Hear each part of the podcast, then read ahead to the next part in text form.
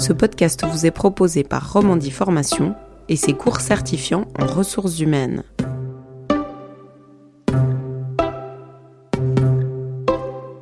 Aujourd'hui, on écoute Joël Marie, j'ai la chance de travailler pour LIP euh, depuis 5 ans dans mon rôle de people specialist. C'est un spécialiste ou une spécialiste RH. Et ben, je m'occupe du cycle de vie euh, complet euh, du collaborateur, de l'entrée à la sortie. Et j'ai aussi un rôle à côté de ça de recruteur et j'accompagne les équipes dans le recrutement. Qu'est-ce qui vous a amené à vous intéresser aux ressources humaines? Alors moi, à la base, je suis biochimiste de formation j'ai travaillé euh, plusieurs années dans le pharmaceutique. Ensuite, j'ai travaillé pour une ONG où j'étais coordinatrice des bénévoles pendant six ans.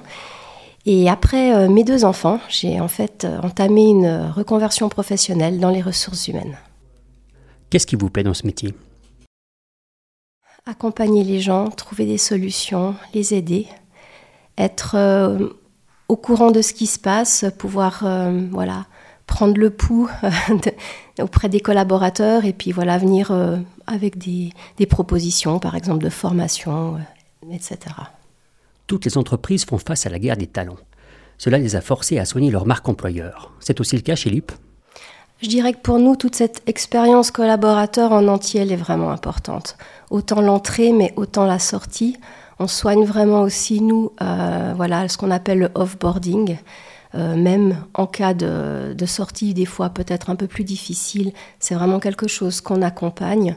Euh, on, a également un entretien de, sortie où pour nous, c'est important de, tirer des leçons. Est-ce qu'on peut améliorer quelque chose? Nous, cette notion d'amélioration est vraiment très importante. On accompagne également le collaborateur avec le certificat de travail. C'est vraiment une collaboration entre nous. Pour nous, la transparence, elle est aussi importante. On demande euh, aux collaborateurs de mettre un commentaire sur ces plateformes, vous savez, qui font un rating des, compagnies, qui les notent finalement. Et nous, on les encourage euh, voilà, à, mettre une note à l'IP, des commentaires.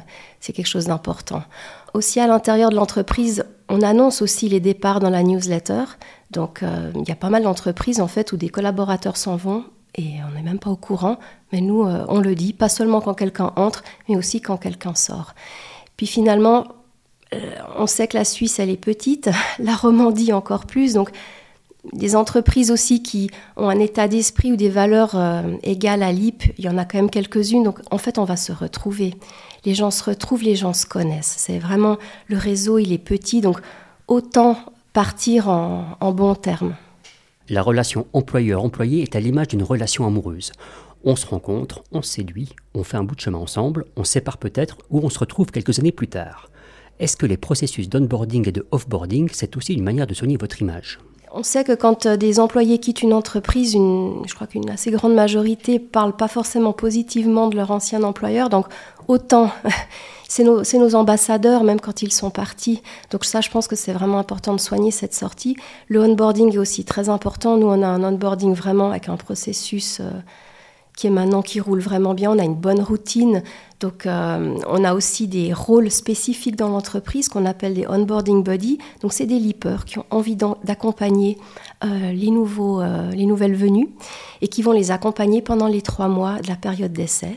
Donc, ils vont avoir des, des feedbacks réguliers chaque semaine, chaque mois. Donc, vraiment, on soigne cet accompagnement parce que quand on arrive chez LIP, on a aussi tout un nouveau vocabulaire à apprendre par rapport à notre mode d'organisation. On est organisé avec l'holacratie, on est en autogestion. Donc il y a finalement, la majorité de ces candidats viennent d'entreprises traditionnelles. Donc quand ils viennent chez nous, il y a un vrai accompagnement euh, à faire euh, auprès de ces nouveaux candidats. On offre aussi pas mal de, formations. Euh, qui, les mettent justement dans ces nouvelles notions de, d'holacratie, d'agilité, comment donner et recevoir du feedback autant positif que constructif. Voilà, ça, c'est toutes des notions qui sont importantes pour nous. Quel regard portez-vous sur votre profession et ses changements? Si je compare euh, voilà, les RH chez LIP avec notre mode d'organisation, euh, ce que je trouve très fort, c'est qu'on est tous engagés avec un rôle principal. Voilà, moi, people spécialiste, mais si j'ai le désir, hein, il n'y a pas d'obligation, je peux aussi me spécialiser dans un autre domaine. Ça pourrait être, ben voilà, j'ai envie de faire du recrutement, j'ai envie d'aller dans le cercle qui s'occupe du développement du personnel ou de tout ce qui a par rapport à la rémunération. Ou j'ai même des collègues qui ont carrément pris une autre casquette, beaucoup plus euh, technique, qui sont devenus par exemple product owner euh, ou scrum master. Donc voilà, c'est des rôles euh, spécifiques à notre entreprise par rapport à la méthodologie Scrum. Donc voilà, on peut vraiment, selon ses envies, se diversifier, se spécialiser, puis finalement, on, on continue à grandir. Voilà, le développement personnel chez LIP est quelque chose qui est vraiment mis en avant, qui est important. Chaque employé a un budget éducation euh, à disposition chaque année pour son propre développement personnel. Comment voyez-vous l'évolution de votre fonction dans 10 ans?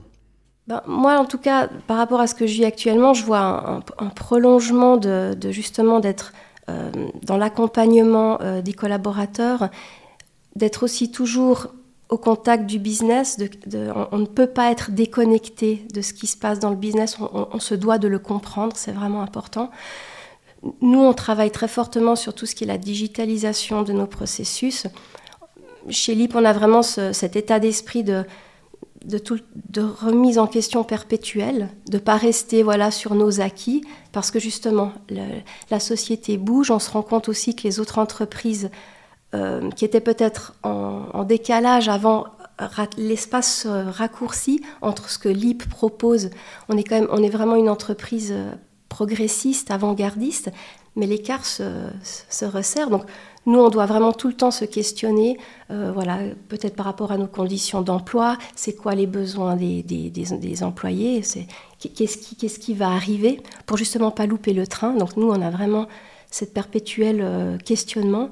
Donc voilà, la, digitalisation, c'est vraiment actuellement euh, sur quelque chose sur lequel on travaille beaucoup, par exemple. La numérisation de la fonction RH exige-t-elle davantage d'humanité? Je pense que quand on, digitalise des processus, déjà il faut qu'ils soient compris déjà par l'équipe, euh, par exemple l'administration du personnel. Si mes collègues ou si on n'est pas aligné de comment on utilise un processus ou par exemple aussi qu'on a digitalisé, on va avoir un problème. Donc déjà, mettre tout le monde euh, au même niveau. On doit aussi ben, accompagner les collaborateurs et, et même si euh, on voit avec la crise qu'on a eue ces deux dernières années, les gens étaient beaucoup à la maison, bah, l'accompagnement était toujours nécessaire, si c'est pas plus. Donc il y a vraiment, moi dans, mon rôle, j'ai eu énormément, énormément de contacts, de, meetings vidéo avec les collaborateurs pour les accompagner dans comment on travaille aussi en home office, à la maison. Même si l'IP était déjà outillé, pour nous, je pense que le passage euh, en home office s'est fait de manière douce, mais quand même, il y a toute une euh, des routines, des choses à mettre en place pour les employés. Et là, nous, on a une, vraie valeur ajoutée euh, à les accompagner. Au sein des processus d'onboarding et d'offboarding, quelles sont les revendications et les attentes des collaborateurs? Le processus d'onboarding et d'offboarding, on fait toujours une évaluation. On, envoie un formulaire de, de, de satisfaction. Et euh, par rapport à ce qui revient, alors, en toute honnêteté, les feedbacks sont très très bons. Les besoins qu'on a, c'est plutôt par rapport à comment faire passer une masse d'informations assez énorme au début, de manière euh, à dose homéopathique, on va dire. C'est plutôt ça. Comment faire passer toutes ces nouvelles notions aux, nouveaux collaborateurs. C'est plutôt ça les, besoins euh, qui me viennent là en tête. Sinon, les, besoins des collaborateurs, ben, ils sont heureux aussi que maintenant, il y ait une vraie flexibilité entre venir au travail ou travailler à la maison. Voilà, chez nous, il n'y a pas de limite de il faut faire au moins euh, un ou deux jours au bureau. Non, les gens sont libres justement de s'organiser. Est-ce que vous notez une évolution des attentes des collaborateurs? Ce qui revient assez souvent, c'est cette flexibilité des horaires. Pouvoir, euh, voilà, ils apprécient que chez nous, on peut gérer son travail et ses horaires comme on le désire, toujours en accord avec son équipe, bien sûr. Une autre chose que je vois arriver et que j'ai de plus en plus comme question ou, à des entretiens de recrutement, c'est est-ce que je peux travailler quelques semaines ou mois depuis l'étranger? Donc voilà, ça c'est vraiment des questions que j'avais pas vraiment avant la crise du corona. Donc on voit qu'il y a un nouveau désir par rapport à ça. Qu'est-ce que ce changement implique du point de vue de l'employeur? Une plus grande flexibilité? L'employeur, finalement, il, décide déjà stratégiquement est-ce que oui ou non? Est-ce que je, je crois que c'est un choix stratégique, stratégique de l'employeur. Nous, on est justement ouvert à ce, qu'on reçoit. Euh, comme j'ai dit avant, l'idée c'est pas de louper le train en marche. Euh, voilà, nous c'est des choses qu'on autorise de pouvoir donner justement encore plus cette flexibilité, étant donné que les gens euh, la demandent et, en ont envie. Donc le travail fonctionne bien, donc c'est pas du tout un frein. donc euh, y a, on n'aurait pas de raison de ne pas y aller en fait. Mais pour l'IP, quelle serait la prochaine étape pour améliorer cette flexibilité? Alors la prochaine étape pourrait être euh, qu'on ait carrément des, des lippers qui n'habitent plus en Suisse. Ça, ça serait euh, la prochaine étape. On n'y est pas encore, on y pense, on y travaille. Ça implique énormément de, de questions. Vraiment, on ouvre une boîte de Pandore, comme on dit. Mais oui, ça, ça pourrait être une prochaine étape. Quel impact cette gestion offline des collaborateurs aurait sur les processus d'onboarding et d'offboarding? L'avantage avec ces deux dernières années, c'est qu'on a fait tous nos onboarding par vidéo. Donc je crois que tout le monde est maintenant drillé, nos onboarding buddies ont l'habitude. Donc on s'est vraiment habitué, on n'y pense même plus en fait. C'est devenu une habitude de se voir par vidéo, à tel point que des fois on oublie, si on, des fois on se rend compte qu'on n'a même jamais rencontré quelqu'un en vrai. Et quand on le voit en vrai, en fait, on oublie qu'on, parce qu'on est tellement habitué maintenant par cette vidéo. Donc, ce serait, je pense que ça se ferait très naturellement, vraiment. On parle justement de ces onboarding par, euh, par visioconférence. J'ai envie de poser la question qu'est-ce qui reste alors du coup d'humain dans les ressources humaines? Le onboarding par vidéo, alors, c'est bien pour une certaine période. Après, on a la chance de pouvoir retourner euh, dans les bureaux.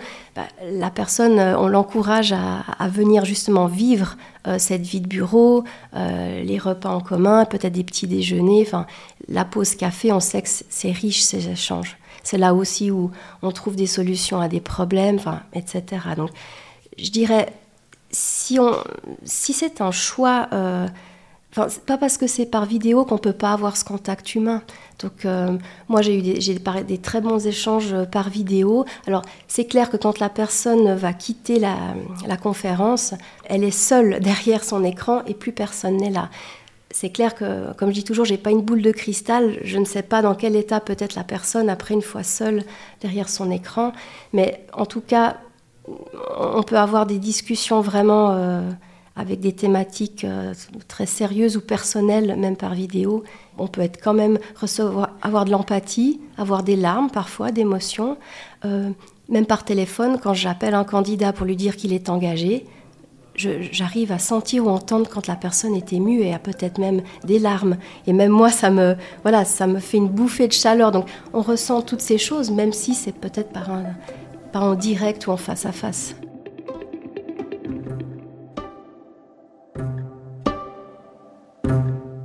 Ce podcast vous a été proposé par Romandie Formation et ses cours certifiants en ressources humaines.